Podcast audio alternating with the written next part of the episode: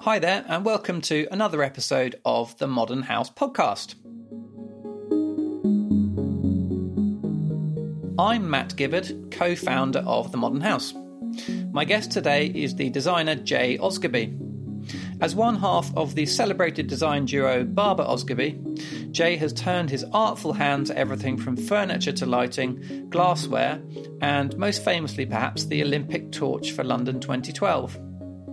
Meanwhile, he's worked on hotels, restaurants, and galleries through his interiors practice, Universal Design Studio, and on techie things like artificial intelligence and augmented reality via his industrial design company, which is called Map Project Office. It's no wonder he's going grey. Sorry, Jay, you're not the only one, to be honest. As is customary on this podcast, I've asked Jay to pick his three favourite living spaces from throughout history so that we can debate their success and try to learn a few things that we might be able to apply to our own homes. Needless to say, his choices are as diverse and multifaceted as his own work. Happy listening, and I hope you enjoy it.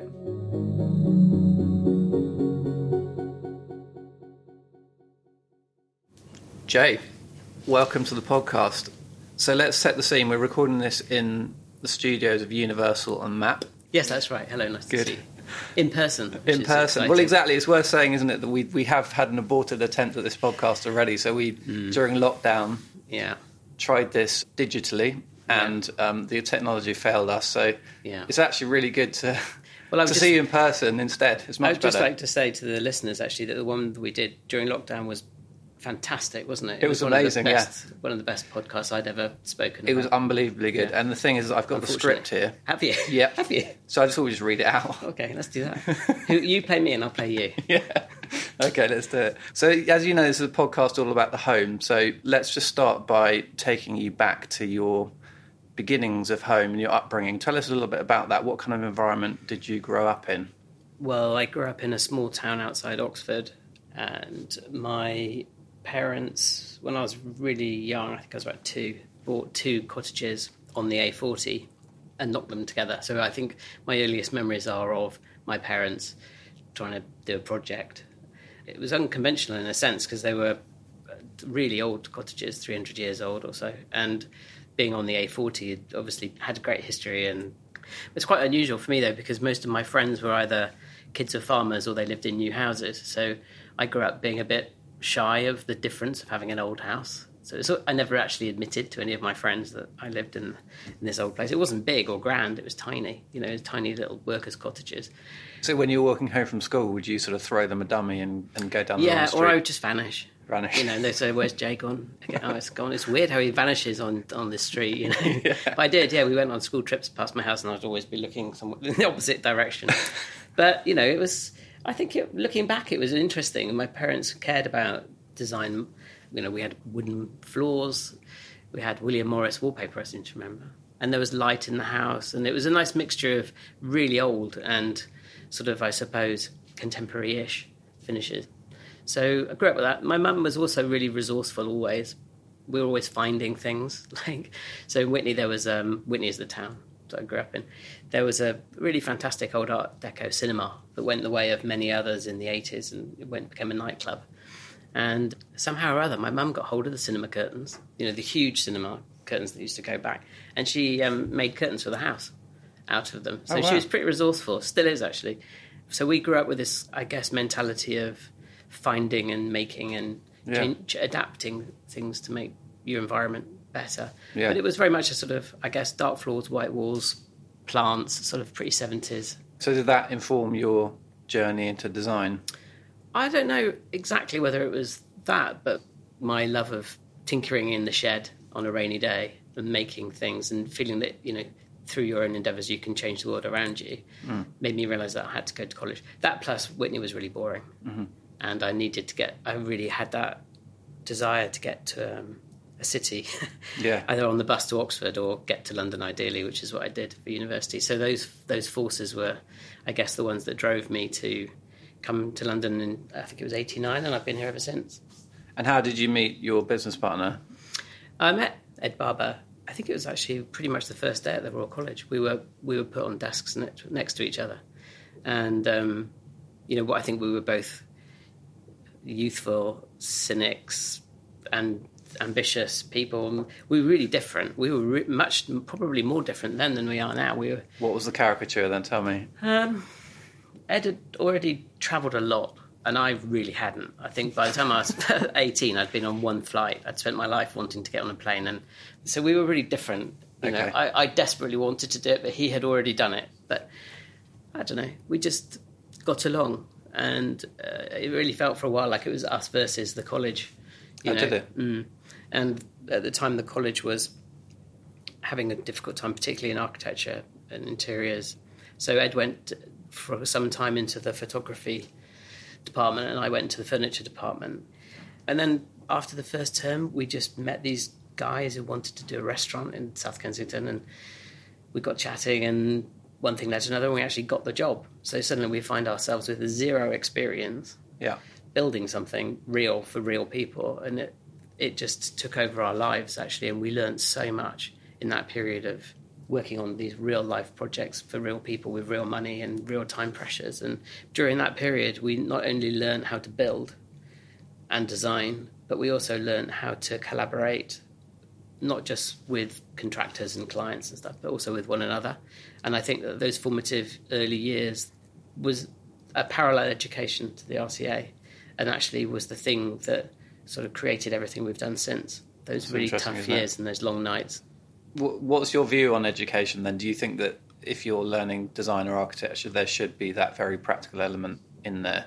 I think so. I mean, education should be about enrichment and, mm-hmm. and expanding your mind and understanding the world. It doesn't necessarily mean that you have to become something at the end of it, I suppose.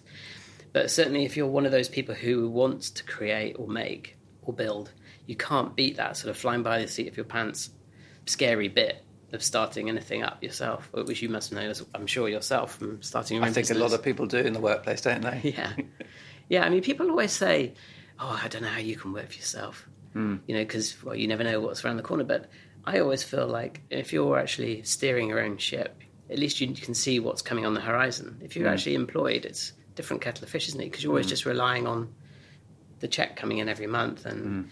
I don't know, I'd feel less secure about that. I'd feel like I was driving blind, actually. Well, I, yeah, I, I get that, and also I, I- think in every job, really, when you're starting out, I mean, if I think about the people that we employ, they mostly come from all sorts of different arts backgrounds, and then we teach them how a state agency works. And so, of course, in those first months, they are driving completely blind, and that is very formative, and, and you're surviving on your nerves, aren't you? Yeah. And the same thing is true when you're starting a company. yeah, it's actually terrifying, really. But it has worked out. Yeah, it has worked out. So uh, let's just talk about your relationship with Ed for a moment because Yeah. you've obviously made that work over a, many, many years. Yeah. I mean, I'm the same. I'm in business with a friend of mine, essentially from school, Albert Hill, and to me, it seems you just get by on being able to trust each other implicitly because you've got that level of understanding and those shared experiences that you've been through. Yeah. How do you describe your relationship with him? How have you made it this far? Well, I think trust is a really big part of it. In a way, it's it's so well established that you don't even have to give it a second thought. Hmm.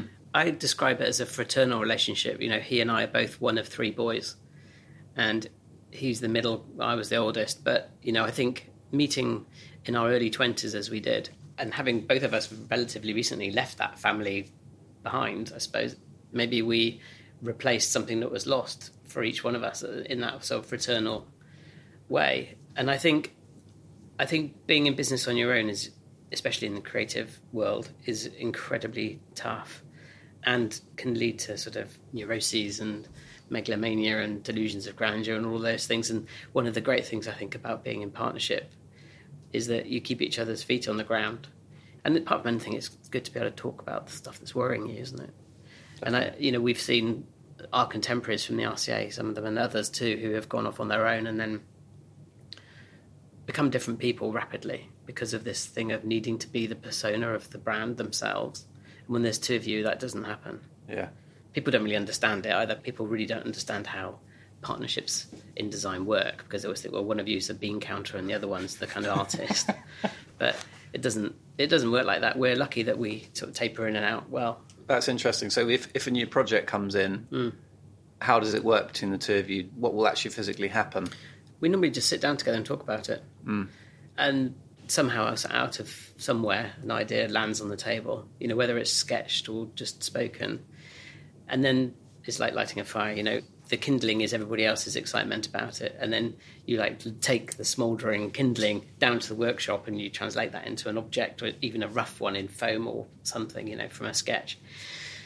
And then we all sit around it again and it could change completely at that point. But it really is, um, it's always incredibly conversational but mm. relies on the energy in the room. And I think that's one of the things that's been really hard about the lockdown period. I think for the first six months, probably, we thought it was going okay. But we realized that we were sort of problem solving rather than creating. You know, we needed to get the sort of magic, I suppose, of being together and talking about ideas. Yeah. Not just us, but with the team too.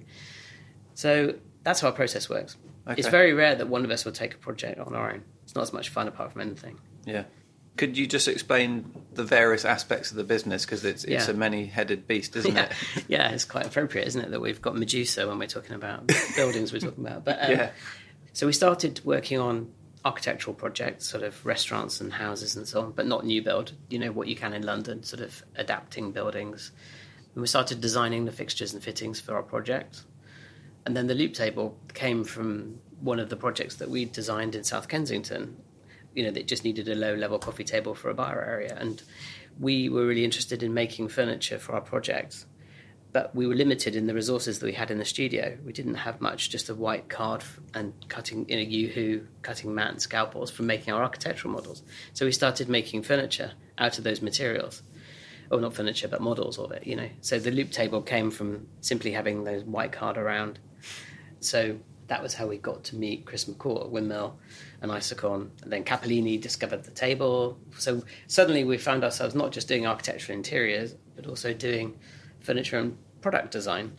And at the time, in that point in the early 90s, people just didn't understand that you could do those two things in the UK. I mean, if we'd been in Italy, it wouldn't have been a problem because architects did furniture and it was always one, you know, it was the vision, the architect's grand vision for everything.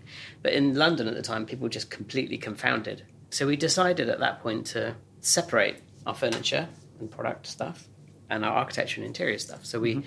we started Universal Design Studio in 2001 as an RIBA architecture practice and kept Barber Osgerby um, for furniture and product. And then that went really well, actually. And I guess unconstrained by our authorship, Universal built up quite a reputation really, really quickly, doing you know new stores for Stella McCartney when she first started, and the pharmacy with Damien Hirst. Lots of really interesting projects, but m- much more where there was a personality involved. So we acted as collaborators to sort of work with those creatives okay. to develop something. So it wasn't, it didn't have to be controlled by us. It didn't need to have a Barber Osgerby feel or approach. It was much more about collaboration. Meanwhile, Barber Osgerby continues to work, you know, separately, designing things which really do feel authored by us. And then finally, after the Olympics in 2012, we anticipated that we'd get tons of work in from the. From what, so what did you what did you do at the Olympics? We designed the Olympic torch, which is pretty cool. Which is which ran around the country for seemed like an eternity. It felt like. What just I mean, what, what was that like to get that project? Because that, that oh man, it was amazing. Must, yeah, I mean, yeah. amazing to get it, but also then you think, well, we've got to get this right. But that was a classic case of sleepless nights. It was almost yeah. like the beginning again because we were really um, punching above our weight, or whatever the expression is. You know, we went in. There were a thousand firms from around the world submitted, and then they went down to fifty, and then they they did this big thing at the design council where they got everybody in, and there was another cull to twenty five, and finally we got down to the last five, and we were by far the youngest designers. Okay. I mean, even then we weren't even that young. You know, I think when was that? 2012. So it was 2010. So I was late 30s. So, yeah. but still, we were definitely the uh, the, the Mavericks. The Mavericks, yeah. So we won it, which was incredible. They really they really kept us hanging on for a really long time whilst they really made sure that we could deliver it. Okay. Of course, we weren't at all sure that we could at the time, but they believed us in the end. and it was incredible to win. And then, of course, the, you know, what to use one of our friends' expressions, you wake up in the morning and bang your head on the RSJ of reality. Very good, yeah. yeah, and then we had to scramble to get, get them made, 11,000 of them made. And the, uh, oh, wow. the Olympic people had left it. They'd forgotten they needed a torch. It was only when they started planning the relay that they realised they needed a torch. So they were running 18 months late. Okay. So normally the torch designers get three years to do it, and we had 18 months. So but we did it, and it was amazing. And yeah, it's, re- it's one of those things. It's great to. It's pretty much the only way you can represent your country in design. It is, yeah, it's an absolutely brilliant project. I, Yeah. I must admit, what would keep me awake at night is them all going out. Well, yeah, that was it. Yeah, it And- was terrifying, absolutely Yeah. terrifying. But luckily, it didn't, and it's the best performing torch in Olympic history. How, d- Yeah, how does how that? come about then? So, well, brilliant design, obviously. Obviously, yeah. anyway, so the Olympics was bloody great, and we'd anticipated lots of phone calls afterwards. Yeah. And so we thought that it would be a good idea to do what we did with Universal, but more with technology focused design projects. So we set up a company called MAP, MAP Project Office, or MAP for short. And that was designed to sort of formalize something we had been doing already, which was consulting with bigger companies, especially tech companies, Japanese companies, and US based companies, where maybe there was a little bit more strategic thinking and again, you know, probably removed from this authorship that Ed and I have with our other work. It was something again that was more about collaboration and you know working with a big organization, which means compromising really and understanding how to get an idea through to the end. So we set up MAP, and lo and behold, the phone did ring after 2012, and MAP took off as a standalone business, unencumbered by me and Ed, I guess. Nicely put. Let's move on to your three choices. Yes. Well, they're kind of slightly odd, but I thought I should try and do something which was, um, you know, captured the urban, the suburban, and the country pile. Okay. Um, not not in that order, but I figured it was kind of interesting to think of it in those terms, especially for your website, which offers the, all of those locations, really, doesn't it, in a very nice way. Like it. That's a Good good, plug. idea. Good plug. That's a good plug for Modern House. So the first one you've chosen is the Palace of Knossos Yeah. on the Greek island of Crete, built in around 1900 BC. Tell us about this. Why have you chosen this one? Well, one of the things about growing up in Oxfordshire on a rainy day was there wasn't a hell of a lot to do, and once you tinkered around in the shed as much as you could, you, it was also possible to get on the bus and go to Oxford. So as a child, I spent a lot of time in the Pitt Rivers Museum, the Oxford University Museum, which is brilliant, but also the Ashmolean Museum, which is well, I think one of the first kind of big collections of featuring a lot of stuff that was taken from the Palace of Knossos. Right. And actually, it was only last year, in the break in lockdown, we managed to get to Crete and actually went to visit it. I'd always been interested in it because I'd seen, you know, a lot of the artifacts that had been taken, stroke plundered from it in in in uh, the Ashmolean.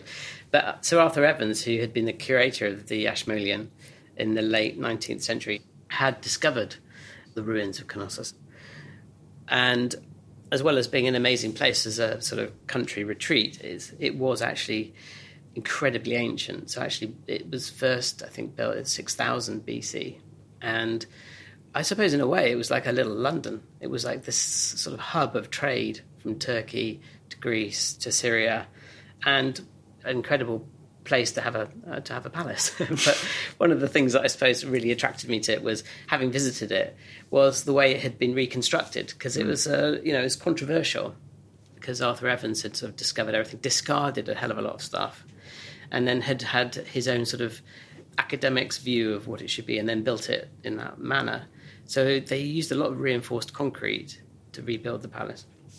A number of things that are interesting to me about the palace, coinciding with the fact that we Ed and I have just been working with Axor, the tap company in Germany, and so we've really been preoccupied with let's say the kind of machine side of architecture, you know, the supply of the services. And the Palace of Knossos was quite an amazing example of that, really, because it had, well, it had running water, had three different sources of water. This is so bloody old to be, you know, this advanced. And they'd had, it had terracotta pipes, which were sort of tapered and fitted together and bound with rope underground that delivered the water. And I think it was one of the first places in the world, well, first ever places that actually had running water, but also had I think they had a flushing loo. Yeah, the Queen's Megaron chamber has the first ever known flushing loo and a draining bathtub. I mean, Right. you know, are uh, all mod cons. Yeah. And it's set it's set up in the hills about five kilometres from the coast, so it benefits from sort of coastal breezes. The other thing that's really interesting about it, relating to our time, is that when you approached the palace, you had to wash before you went in, because there were, as there are today, you know, pandemics. It's a bit like coming in this building. It's a lot like that, yeah. Yeah, I did notice you um, having a shower actually when you arrived, which I thought was quite novel, quite unusual. But anyway, I think the other thing I love about it is the feeling that humans haven't changed very much. Yeah. The fact that the spaces felt very common to us now. I mean, they obviously loved the idea of an approach. There was a sort of ceremonial promenade that leads you up to the building. It's tree lined. It was not fortified. That's the other thing. So these Minoans were apparently peace loving folk. And, you know, the building feels really approachable. The spaces are lovely. And actually, to this day, the pieces of built in furniture, which I don't mean kitchens, but I mean thrones and you know those sort of bits of built-in furniture, which you know which you can sit on, and it's amazing how that type of experience of visiting can just transport you through the ages. But you just realise our needs and wants and desires are the same as they were eight thousand years ago. So I guess that's why I chose that, and I would settle for that site at least for a country retreat. I Would think. you? Yeah, that would do. Yeah. yeah, it's nice and hot. You know, the breeze is brilliant. Yeah. Food's pretty good. So Arthur Evans did pretty well there, I think. There's a quote from Tadao Ando, the Japanese architect, which I've always really liked, and he said, "I like ruins because what remains is not the total design, but the clarity of thought, the naked structure, and the spirit of the thing." Can you identify with that? There's some, there is something really romantic about a ruined Yeah, building, isn't there? Yeah, absolutely. There is because you you can mentally reconstruct it, which is, I guess, one of the reasons that Arthur Evans gets a bit of flack because of his Yeah. reconstruction. Sort of takes that away because you're looking at it rather than imagining it. But you really can, and I think there are other quirks of the building as well, which, for me at least, ancient buildings. I either think of Stonehenge or the Parthenon or something, you know. And what's really unusual about this palace is that the columns feel the wrong way around. So rather than tapering up, they taper down. You know, the, So the- thinner at the bottom. thinner at the bottom. Yeah. Yeah. And this is apparently from the fact that before they started building with stone, they used cypress trees. And if they placed the cypress trees the natural way up, they would, even if they'd been cut, they still grew. So the branches then regrew, and obviously that's pretty hectic. It must be like, um, what's that kid's book? Oh, yeah, Where the Wild Things Are. Where the world things are. So it reminds me of where the wild things are. This notion of all your columns growing. Yeah. So anyway, they flipped them the other way around, partly to stop the columns from growing, but also apparently it helped with the way that the building reacted to earthquakes. And I think at 1700 BC there was a whopping earthquake that flattened the place, and they so they rebuilt it. I gather that the reason that it, it was destroyed after the earthquake was because all the bottles of olive oil smashed and then caught fire and the thing burnt down. I Wow! think. I think. I, thought think- you were going to say that olive oil smashed and it sort of kind of greased it up, so it just slipped over, which is possible. Oh right, yeah, okay. Slipped off its hill. As usual, I'm doing a house refurbishment at the moment, and my favourite part of every project is when you stripped it right down, and you just see the bones of the building. Yes. And that's sort of what you're describing, isn't it? There's something really great Yeah. about just space contained within structure. You know, I love that bit. And Don't you find it funny as well when you're doing projects how the spaces kind of contract and grow at different stages? They do, So, you, they? know, you strip it out and it's like, oh, it's massive. And then it comes back in again. And then you put furniture and so on and it, and it expands again. It's, it's really weird how that. Yeah, fur- you that really need furniture to give the space the context, and it does feel much bigger. If you get the furniture right, it always feels much This bigger. This is a plug for me now, isn't it? Um, you- yeah, one could use Jay's services Yeah. for this. BarberOsgerby.com. it's the home of all good furniture. Well, t- talking about decoration, then in the palace, I mean, I've, I've seen some dolphins swimming around and things like Yes. that. What, what, tell us about some of the decorative elements of it. Well, this is the thing. So Arthur Evans reconstructed that. Again, that was the Queen's bathroom, we believe. But it has an amazing frieze of dolphins. And in fact, there's a lot of painted friezes everywhere. And so she had this frieze over her bath. But it transpires that actually it's more likely that that frieze was on the floor above pre earthquake. So again, this is another example of the sort of early 20th century reimagining of how life was all these years ago. Still, it works. I mean, it is. I suppose what it does is it transports you to a time that links then with now. But you could also imagine that being an amazing interior even to this day. So it's not. It hasn't really aged. Yeah. I mean, it has obviously physically aged, but it's uh, no. It's incredible to think that that could have been there. The sort of celebration of water and the natural world in that way would be completely appropriate for a bathroom. Yeah.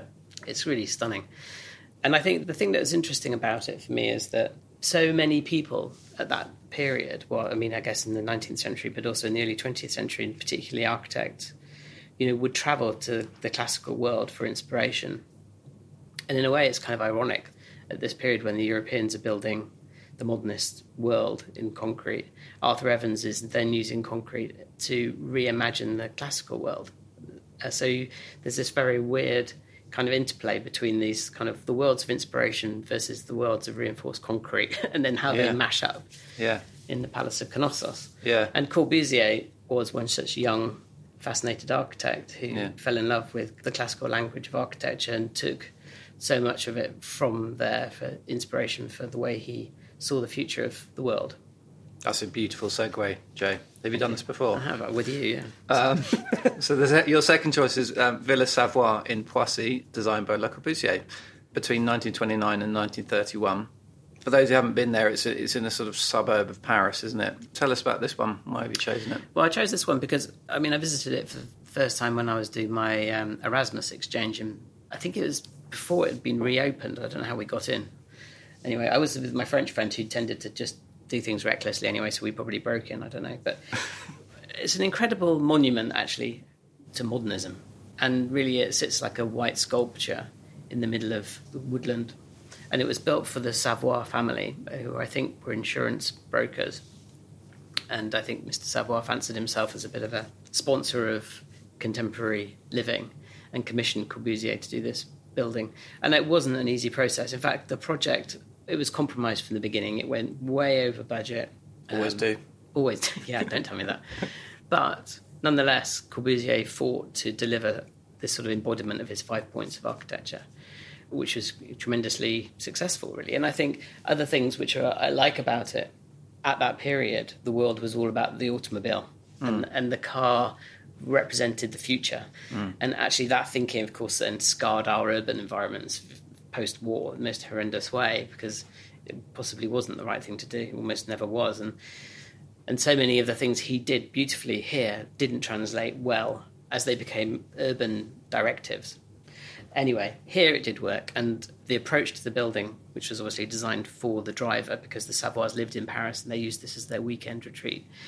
The driver would drive them up there in their big Citroen, and then the whole plan of the building was sort of dictated by the turning circle of the car. So the drive, as you approach, you could sort of regard this amazing kind of temple of modernism uh, with your friends in the back. I think probably already had a few glasses of champagne on your way out from Paris. They were the only people in the area that had a car as well, so there would have been a huge amount of local sort of excitement of this approach. Okay, and wow. then the the uh, driver could then pull in using the turning circle that Corb had designed under his pilotis, you know, the raised ground floor, the first floor, park up. Before the car parked, actually, of course, the owners can get out and walk into the entrance of Villa Savoye. Meanwhile, the chauffeur can park the car in his apartment at the back. It's all been really well thought of. And the other thing is the, the ground floor is painted green as well, so it completely disappears into the woodland behind, which gives you the feeling that the, the tiny little columns that the whole thing sits on are it was almost implausibly light, you know.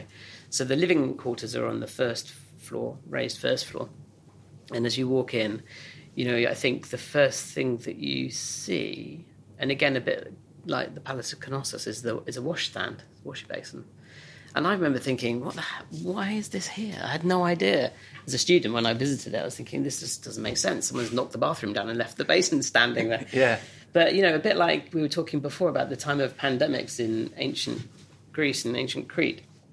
This was a time when, because of this incredible urbanization that had happened, as in London during the Industrial Revolution, pandemics were rife. You know, people had tuberculosis and rickets and all sorts of horrible things. And so there was this, I think modernism really grasped that notion of cleanliness and health. Mm. And the signs of those were distributed all through this project. So you've mm. got a wash basin on the way in, so you can cleanse your hand stroke soul on the way in. And then walking up, like a number of Corb's houses, you know, it's all about the ramp. It's about, again, it's about this journey, the promenade. So you walk up the ramp to the ground floor, which is obviously has amazing views, but also has some outside space straight away. And again, continuing the ramp up to the roof, you then have a, you know, an active roof, which is one of his. I think that was the fifth of his. Yeah, yeah. Well, you, you mentioned the five points of architecture. We should probably just explain what Oh, those yeah. are. So the first one is the idea of it being on pilotis or raised up on columns. Yeah. The second one is it has a roof garden. So the idea there is that you reclaim the area of land that you've built on, so nature's sort of unaffected. Um, the third one is a completely free plan, so no load bearing walls. The fourth one is long horizontal windows for light and ventilation, and then the fifth one is free facades that are basically just a skin for the Yeah. walls and the windows and aren't load bearing. Yeah. So does, it, does all that contribute to a does. successful building? Yeah. Well, of this one, Yeah. yeah. I mean, it did. I mean, success is something we should talk about in a minute. Yeah. But um, I mean, of the sculpture, it does. You know, it's an absolutely stunning object. It's interesting because it does. It sort of sits so well in so many ways at that particular moment in history, where we're thinking about the person more than the environment. It's about your health and well-being. You know, it's about being able to get sunshine, about the health benefits of sun, um, about I guess as well about this idea of being removed from the city. And I think I understand that Charlotte Perriand actually did some of the furniture there. Though I haven't actually personally. I didn't see it there. You know, what I saw was some fixed furniture again. I always feel that's an interesting thing when the architect fixes furniture. Yeah, it is. So it? you know, it's like, well, that's one less decision for you. And I think he was actually physically sick when he saw what the Savoyes actually purchased, the furniture they chose to put in Are you kidding? Yeah, of course, because it was like the classic kind of you build a modernist temple and fill it full of bourgeois crap. Yeah. and that's what they did. Yeah. I think he was distraught, you know, and, but he did have his moments of, you know, the sort of table that you can see when you come in that's fixed, and then upstairs, as part of the sort of health and well-being section, is the kind of tiled bath area and a sort of almost like and a chaise longue that you can lie on, having been having had your soul cleansed. Yeah. Although talking about cleansing your soul, uh, people also say that it was sort of an elaborate shag pad, really, for sort of swinging parties. I think when they first moved in. So I don't really know what type of people they were, but rumor has it. Well, yeah. Hence all the washing facilities. Maybe I don't I know. guess. I guess that's what it, I guess. Well, Yeah. there was speaking of which, uh, obviously in this in these COVID times, we're also having to think about this stuff as well. Yeah. And you guys are designers. yeah. Well, yeah, not swingers, but washing. that's right. Yeah. What have you already found that this pandemic has affected the kinds of decisions you're having to make? And you know, I, I was thinking in design, Mm. perhaps this means that we're going to have maybe more shadow gaps because obviously skirtings collect dust. In a small example, or you know, more push catches, or you know, doors that open with the foot, or Well, one thing that did occur to me actually the other day is just how I don't know if you remember when we when well certainly when I was a kid in the seventies there were still remnants of pre-war interiors. Hmm. So especially things like think about the kiosk at the cinema, which was behind glass with a little hole in it. So I think these are throwbacks to the 1918 Spanish flu epidemic, where interiors had to respond to that, and you know offices were very cellular. They had been before, but mm. certainly in the middle of the century, from the 20s, 30s onwards, offices were incredibly cellular, and partly, and maybe that was because of the noise of the typewriters, but partly it was maybe have been just to sort of keep your distance from your colleagues. Yeah. you know, I could really see that going back to, mm. to that. You know, people being behind glass to be served. So on a mm. grander scale, in terms of planning, I can see that it's going to have an impact. In terms of the way that we're working on projects, I think most of our manufacturers see the end of it and people are always uh, planning now for a future which is post-pandemic, which probably doesn't really refer to it or need to refer to it anymore. Mm. I do quite like the idea of having a kind of cloakroom vestibule on the way into a house to wash your hands, and you mm. know, just from coming in from work or from school to Yeah. do that as a matter of course. yeah, agreed. It's yeah. quite a nice thing to do. Well, every country house has a boot room, doesn't it, with Yeah. a basin in it. Someone to take your shoes off, and that, that kind of makes sense. Need to write that down for the barn, actually. For the- yeah. Design in boot room. yeah, yeah. yeah. No, you're absolutely right. We should say that Jay's just bought a house through the modern house. Yes. On the- you're well, to how explain why. Or how? How well, it happened. you're pinning- the you're pinning- podcast came you're first. pinning it on me, aren't you? Yeah, I am. Because I was just researching the podcast, and um, lo and behold, up pops this barn, and uh, yeah, the rest is history. So now I own, thanks, thank you, thanks to you. it's the most expensive podcast I've ever had to do in my life. It's really good news, but you'll find you get very muddy. Yeah. Well, I don't think that the Savoyes worried too much about the mud. No, No. quite. To the point of whether Villa Savoye was a success, uh, I think, of course, it was a success because, in a way, it's a built manifesto for the rest of the century for, for modernism. But practically, it was a disaster. It was freezing cold. The whole thing rattled in the wind. They never actually moved in, the Savoyes, because the they well, I mean, maybe they used their child as an excuse, but he was too sickly and he just got ill every time he stayed there. So very rapidly it fell into disrepair, as far as I know. And actually, they were on the point of taking Corbusier to court for project overruns and budget overruns, and you know, in their view, the failure of the project. And then the Second World War broke out, luckily for Corbusier, not for anybody else.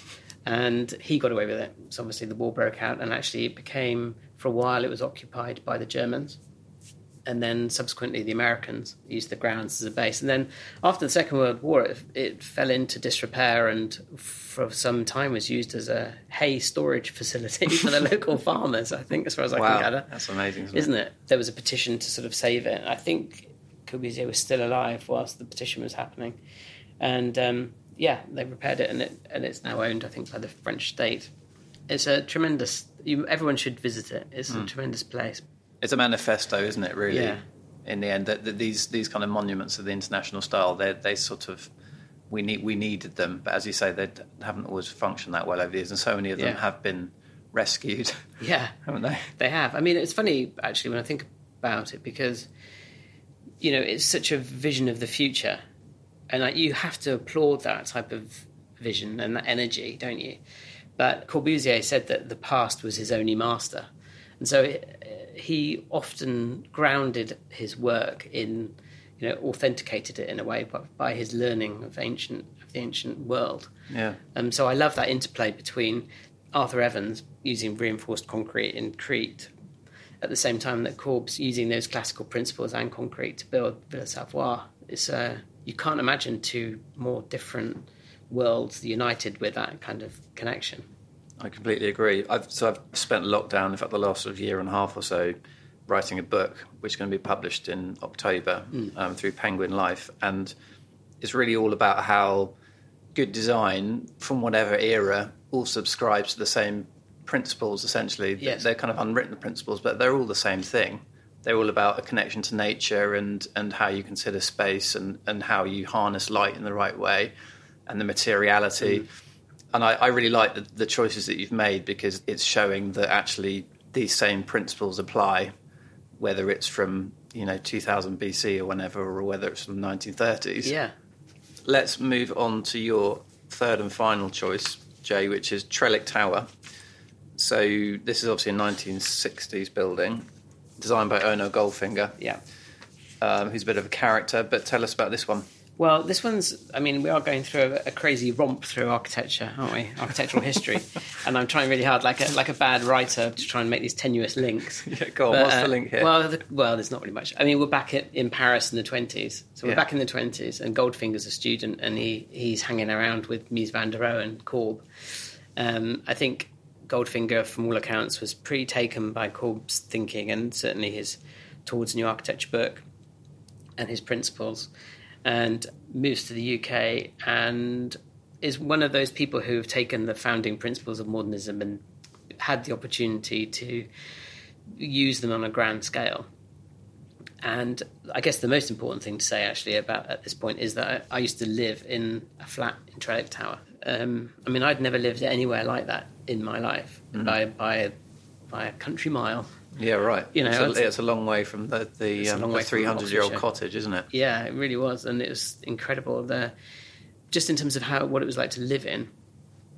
It had had a really rough patch. I mean, I think it was known as Terror Tower for a while. Yeah. In the seventies, it was finished in seventy two, and Goldfinger had petitioned the council, Kensington and Chelsea. That's right, council took it over, and they didn't put um, a concierge on the ground floor, and so it became a kind of place for squatting and rough sleeping, prostitution and drugs, and, and it was a rotten place to live uh, for a really long time. And I felt, think, looking back, you know, terribly sorry for the people who lived there because it was just a mess. And which is a terrible shame because the building was is a piece of genius. The design is actually incredible. The thought that's gone into it.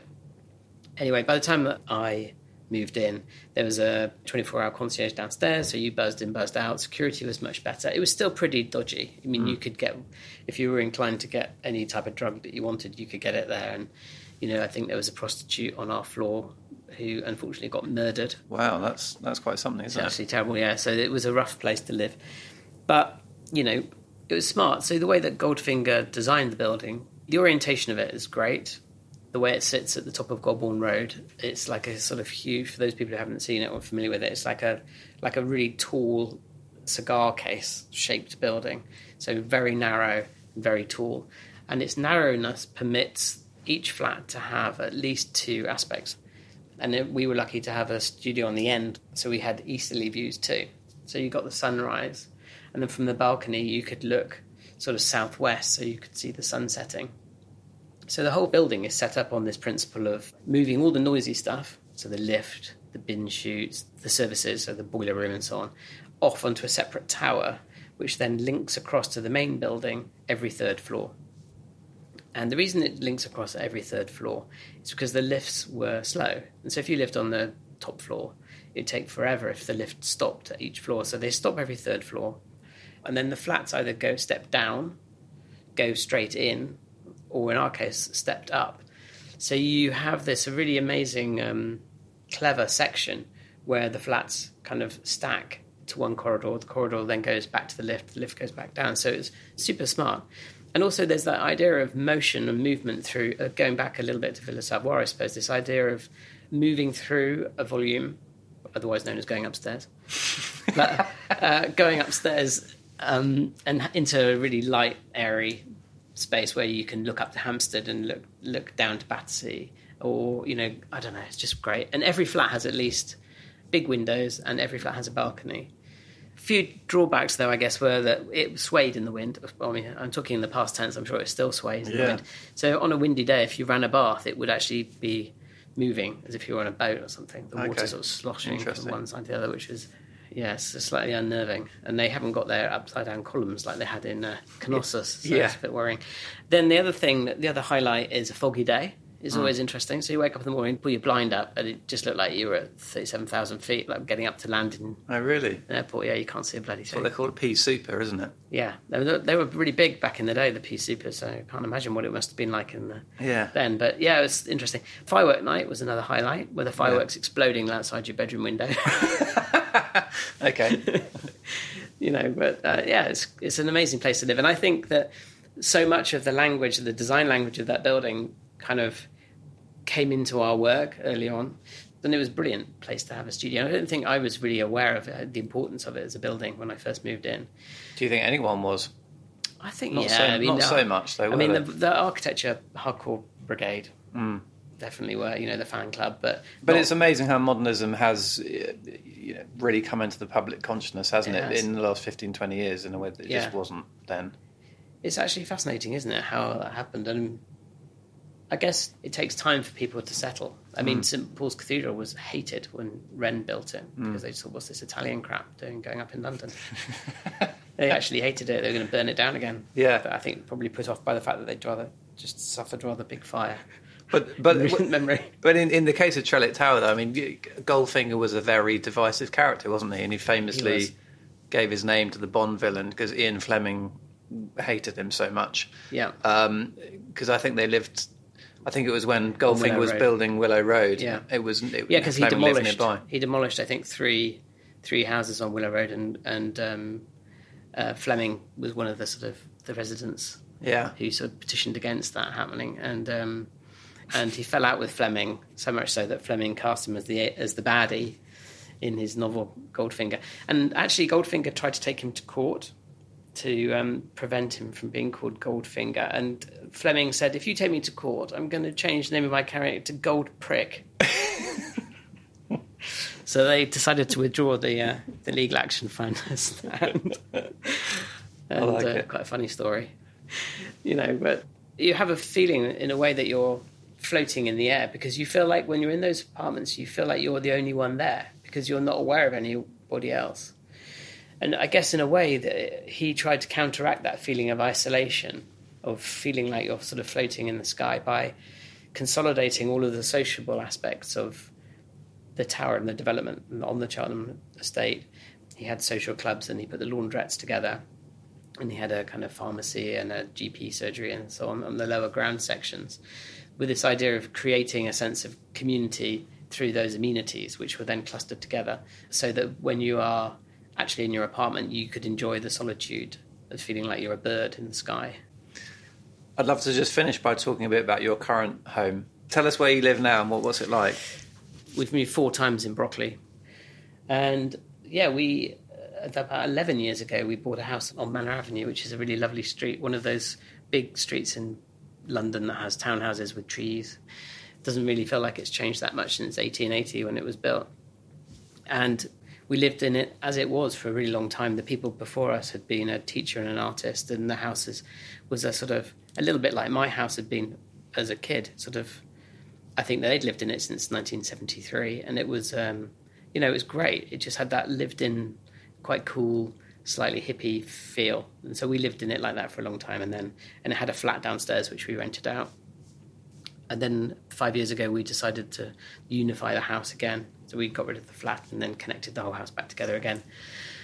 And I absolutely love it. I really do. And you know, we've had three kids who have grown up in the house and grown up it through multiple building projects, constantly covered in paint, moaning they've got splinters in their feet because we haven't painted the floors yet or polished them. You know what it's like. and I love that kind of, in a way, that informality and that. And the one good thing about building your own project is that everybody gets involved and everyone's really witness to the change and how it isn't impossible to mm. radically change these buildings to work for you. And whilst there are a lot of staircases in those London townhouses, thirty percent of the house is stairs. In a way, it's good exercise. yeah, yeah, there is good that. exercise, and it's an ongoing project. Is it always ongoing? It's always ongoing, yeah, because as you grow or as your circumstances change, as things improve, hopefully with work, you know, you can you look at things and think, oh, I wish I had done it that. I wish we'd had the money to do it like that when we mm first did it. And so we're constantly finding ourselves reevaluating it and going back and changing things. And but I kind of enjoy that. It's a sort of bittersweet experience, isn't it? Yeah, very good, Jay. I really enjoyed that. Thank you. Thank you. Was it as good as the first one? Yeah, I think it probably was actually. Let's do it again. Yeah, let's do it. Third time lucky. Thanks again. All the best. Thanks. A huge thank you for listening. As always, we really, really appreciate it. If you enjoy the premise of this podcast, you might be interested to learn about my new book, A Modern Way to Live, which is all about how to use timeless design principles like space, light, and materials to transform your living environment. It's based on my own personal experiences of home, from the house I grew up in to the many hundreds of places I've been lucky enough to visit, firstly as a writer at the World of Interiors, and then as a founder of the Modern House. The book is being published by Penguin and is out on the 28th of October. But if you're listening before that, you can pre order it via the Waterstones website. Search for A Modern Way to Live by Matt Gibbard. To hear about upcoming conversations with other eminent creatives like Jay Osgerby, please subscribe wherever you find your podcast so that you don't miss an episode. As always, you can find out more about The Modern House on our website, themodernhouse.com. This episode was produced by Caroline Hughes, and the executive producer was Kate Taylor for Feast Collective.